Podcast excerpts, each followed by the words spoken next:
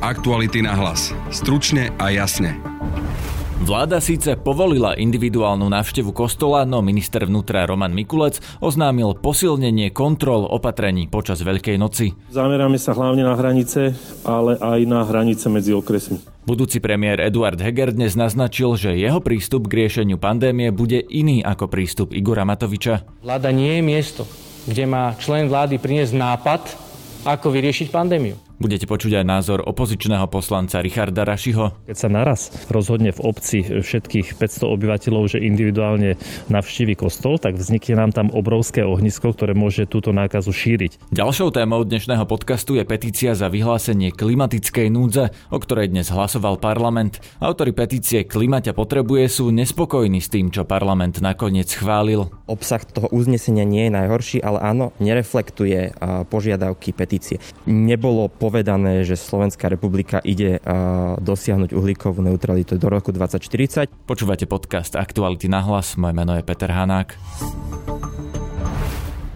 Naše podcasty vznikajú vďaka vašej finančnej podpore. Môžete nás podporiť cez službu Actuality Plus už od 99 centov za týždeň alebo od 3,60 za mesiac. Všetky možnosti nájdete na webe Actuality.sk lomka plus. Aktuality na hlas. Stručne a jasne. Na Veľkú noc nesmiete cestovať medzi okresmi, odkazuje vláda. Z naďalej platných opatrení povolila dve výnimky. Jednu pre poľovníkov v boji proti moru ošípaných a druhú pre individuálnu duchovnú službu. Čo to presne znamená, má upresniť hlavný hygienik vo svojej vyhláške. Tu je krátky zostrih vyjadrení dezignovaného premiéra Eduarda Hegera a ministra vnútra Romana Mikulca. Je tam e, výnimka na cestu za účelom individuálnej duchovnej starostlivosti, avšak veľmi dôležité pri dodržaní všetkých protiepidemiologických opatrení stanovených vo vyhláške. A taktiež posledná vec, že testy, ktoré budú vykonané v období od 1. do 4. apríla, môžeme sa, môžu sa s nimi občania preukázať až do 11. apríla. Došlo aj k schváleniu e, návrhu na predlženie e, núdzového stavu, ktorý pôjde, bude smerovať do parlamentu. Neberte to tak, že teraz sa uvoľňujú nejaké opatrenia a môžeme si to pokaziť. E, vydržme ešte tých pár dní a potom snáď príde aj to, čo sme už avizovali, že potom sa budeme môcť všetci e, možno lepšie nadýchnuť. Ďakujem pekne. Je veľmi dôležité, aby si každý jeden z nás, tak som povedal, že na to, aby sme sa priblížili k tomu spoločnému vytúženému cieľu, je potrebný po- pomoc každého jedného z nás. A myslím si, že každý človek si potrebuje položiť tú otázku, že o čomu ide. Či chceme pandémiu poraziť, alebo či chceme pomôcť, aby tu ostala dlhšie občanov, že prosím, buďme zodpovední, lebo ide o naše dobro. Všetci chceme to leto mať bez rúšok. Verím tomu, že aj každý občan Slovenskej republiky. A on sa na tom podiela, každý sa na tom podiela, či bude lepšie, alebo či bude horšie. Mm, prinášal a hovoril som aj člen vlády. Vláda nie je miesto, kde má člen vlády priniesť nápad, ako vyriešiť pandémiu. To je konzilium. Ak chce akýkoľvek člen vlády mať nejaký dobrý nápad, tak nech príde na konzilium, tam to prejde tým crash testom, ak to prejde, môže to ísť ďalej na pandemickú komisiu a potom na vládu. Ale nie je dôvod, aby sme my na vláde upravovali uznesenia podľa nejakého vlastného nápadu, lebo tam naozaj môžeme poškodiť uh, občanov Slovenskej republiky. Minister vnútra zároveň avizoval viac kontrol tak uh, chcel by som aj týmto spôsobom poprosiť ľudí, aby ešte vydržali a tie opatrenia samozrejme ďalej trvajú. My ich budeme aj kontrolovať uh, naďalej a budeme aj robiť uh, ešte zvýšený výkon zvýšený výkon?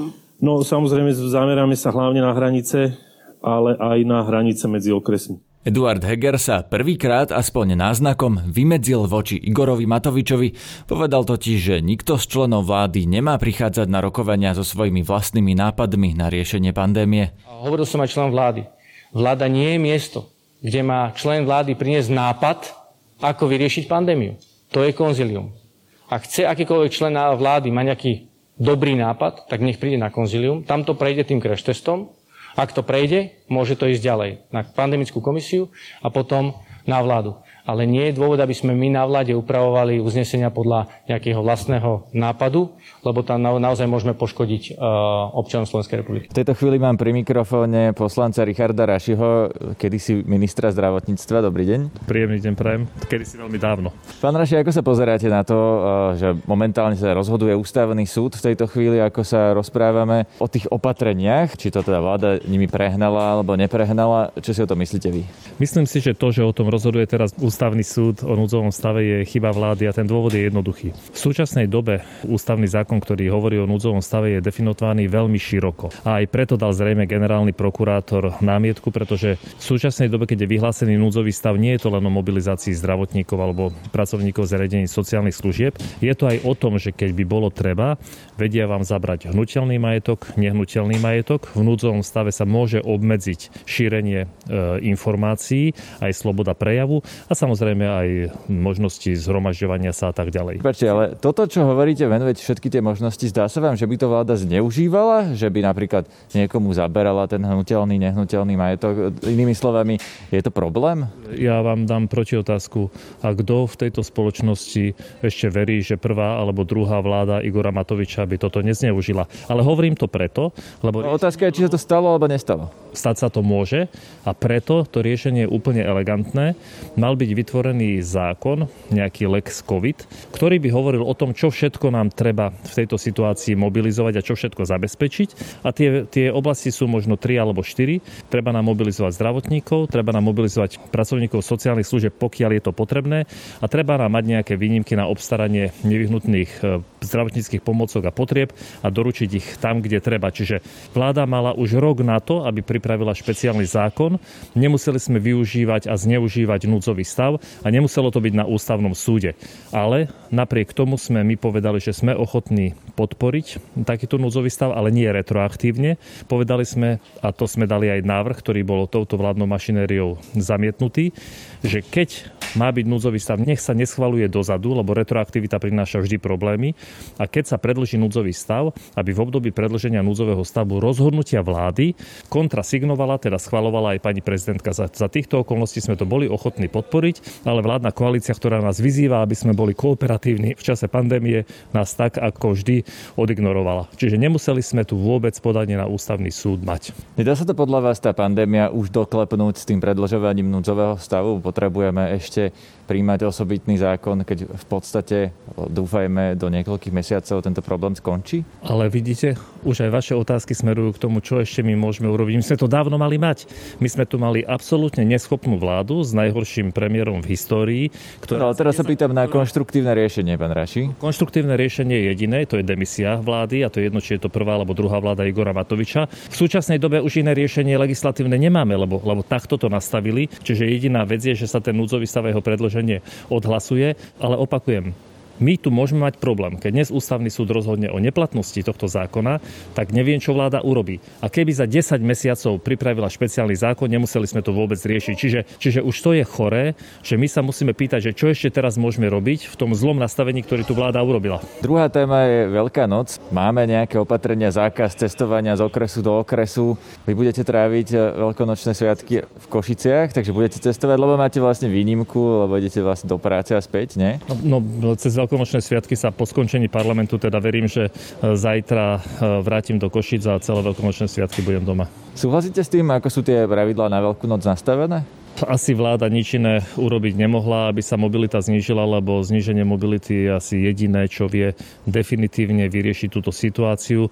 Skôr si myslím, že tým opatrením, ktoré nie je správne a ktoré stále funguje, je neustále masívne testovanie testami antigenovým, ktoré na to nie sú určené a ktoré mobilitu zvyšujú. Čiže dobre, už to doklepníme, vydržme do konca Veľkej noci. Tá mobilita sa prirodzene zníži a verím, že tie všetky krivky sa zlomia, ale hlavne už prestaňme aj s týmito celoslovenskými masívnymi testovaniami každých 7 dní, lebo to práve zvyšuje mobilitu a opakujem, testy sú nepresné.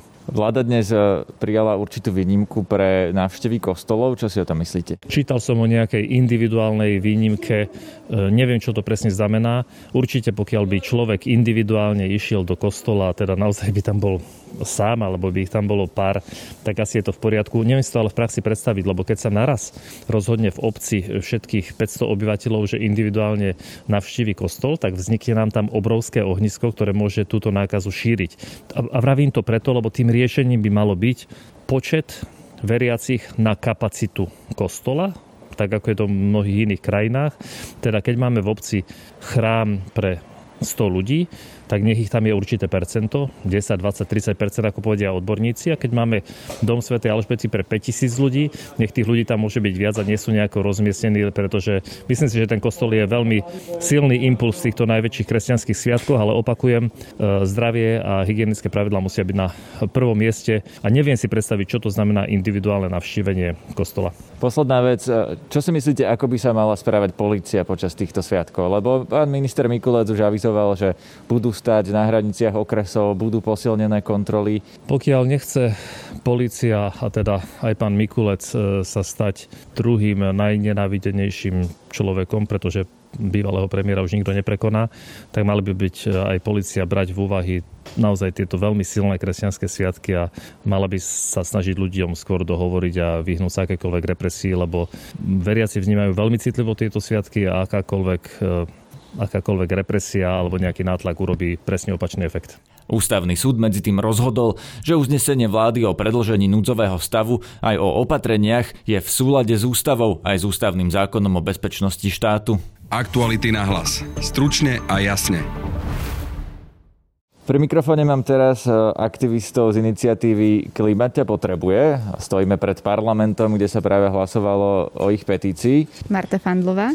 Michal Sabo. Jakub Hrbaň. Ako to dopadlo? Dopadlo to tak, že sme vďační za to, že sa naša petícia dostala na prerokovanie do Národnej rady Slovenskej republiky. Iba pripomeňme, že naša petícia bola najúspešnejšou online petíciou v histórii Slovenska a bola vyzbieraná internetovo v bezprecedentných časoch a aj napriek tomu, že nám bolo vyčítané, že nebola teda papierová, neboli podpisy zbierané fyzicky. Robili sme, čo sme mohli. S prijatým uznesením nie sme spokojní, ale sme vďační, že tá téma sa dostala do verejného priestoru. Prečo nie ste spokojní s tým uznesením? Čo tam je a čo by ste chceli, aby tam bolo? Tak v prvom rade to uznesenie e, chýba, v ňom, v ňom chýba akoby akýkoľvek zavezujúci jazyk. Všetko je to v rovine odporúčaní a cieľom našej petície bolo, bolo prinútiť alebo motivovať parlament k tomu, aby zaviazal vládu Slovenskej republiky, nakoľko tu právomoc má k ambicioznejším cieľom. Obsahovo to uznesenie nie je najhoršie. V bode C sú vymenované konkrétne kroky, ktoré môže vláda, primárne teda ministerstvo životného prostredia podniknúť, aby sme mali aj verejnosť, odborníci, ale aj aj politici trošku jasnú predstavu o tom, akým spôsobom chceme dosiahnuť ciele, ku ktorým sme sa aktuálne, ktorým sme aktuálne zaviazaní, menovite teda Parížská klimatická dohoda a, a cieľ dosiahnuť uhlíkovú neutralitu do roku 2050. A, ale hovorím, ako som povedal, je to, je to v rovine odporúčaní, čiže to, aby sa to naozaj stalo, bude zase tak trošku len na nás a, a ostatných klimatických aktivistov, aktivistkách, iných organizáciách, a, aby sme dohliadli na to, že jednoducho jednotlivé kroky budú naplnené. A a rovnako sme sklamaní teda, že neprešiel keby pozmeňovací návrh, ktorý sa to pôvodné uznesenie snažil priblížiť k požiadavkám petície a teda aspoň deklarovať e, stav klimatickej núdze, aj keď len teda vo forme vyhlásenia bez nejakých konkrétnych e, opatrení, ale tie konkrétne opatrenia by práve potom boli zadefinované v tých jednotlivých odporúčaniach. No a ešte raz teda, že čo konkrétne v tom uznesení parlamentu malo byť, podľa vás, podľa tej petície a nie je tam. Skúsme vymenovať tri konkrétne veci. Dobre, tak by sme v petícii žiadali vlastne vyhlásenie stavu klimatickej núdze, potom vlastne uhlíkovú neutralitu do 2040, aby vypracovali vlastne stratégiu do 2021. No a vlastne tretí bod bolo, aby sme znížili emisie skleníkových plynov 65% do roku 2030. A toto tam nie je. Toto tam nie je. E, bola snaha teda dostať tam aspoň tú klimatickú núdzu práve pozmeňovacím návrhom e, Vlaďky Marcinkovej zo za ľudí, ale žiaľ teda to neprešlo hlas. Takže parlament vlastne tú vašu petíciu ako keby ignoroval, alebo len teda hlasoval o tej téme, ale do toho uznesenia nedal to, čo ste vyžiadali? Viac menej áno. Parlament uh, išiel tým umením možného. Uh, ako som povedal, obsah toho uznesenia nie je najhorší, ale áno, nereflektuje uh, požiadavky petície. Neviem, či by som to nazval ignoroval, pretože pri rokovaniach s konkrétnymi poslancami a aj s ministrom Budajom sme sa bavili o tom, že tie požiadavky sú v kontexte vedeckých dát a poznatkov relevantné. Myslím si, že skôr išlo o nejaké vnútrokoaličné dohody, kde sa jednoducho muselo urči- ustúpiť, čiastočne ustúpiť určitým stranám, konkrétne teda strane Sloboda a Solidarita, o ktorej dlhodobo vieme, že, že ambicioznejšie klimatické ciele pre nich nie sú úplne cestou. Spomenuli ste ministra Budaja, na to by som rád nadviazal, lebo to, o čom sa teraz rozprávame, je nejaký dokument, nejaké uznesenie v parlamente, ktoré vlastne nikoho až tak ničomu nezavezuje. Nie je to záväzný právny akt. Ten, kto niečo musí zmeniť, alebo kto by teda mal právomoci na to niečo zmeniť, je vlastne vláda, alebo teda ministri, ktorí vypracujú už nejaký záväzný návrh.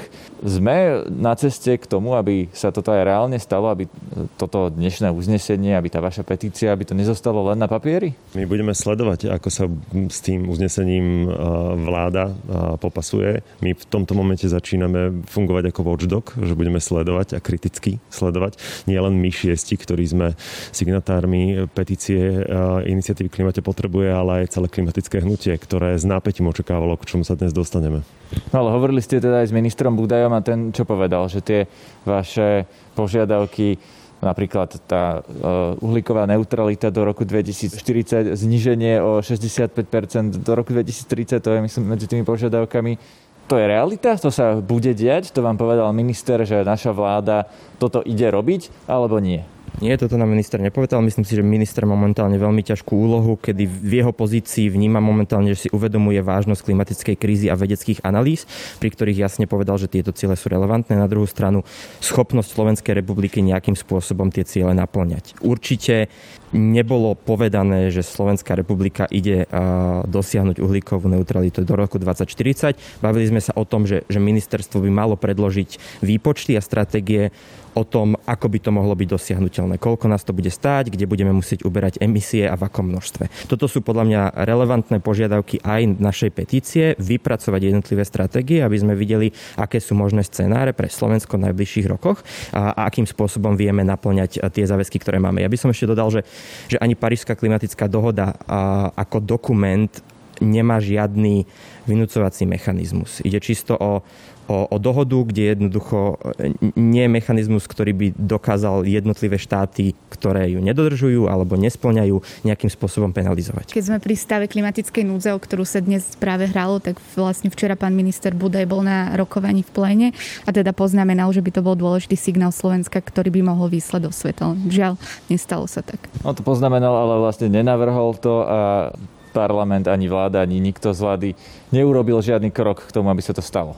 Správne to chápem? K vyhláseniu stavu klimatickej núdze. Áno, spravil, spravila to skupina poslancov, ktorá sa podpísala pod, pod pozmeňovací návrh. 60 poslancov za ňo zahlasovalo.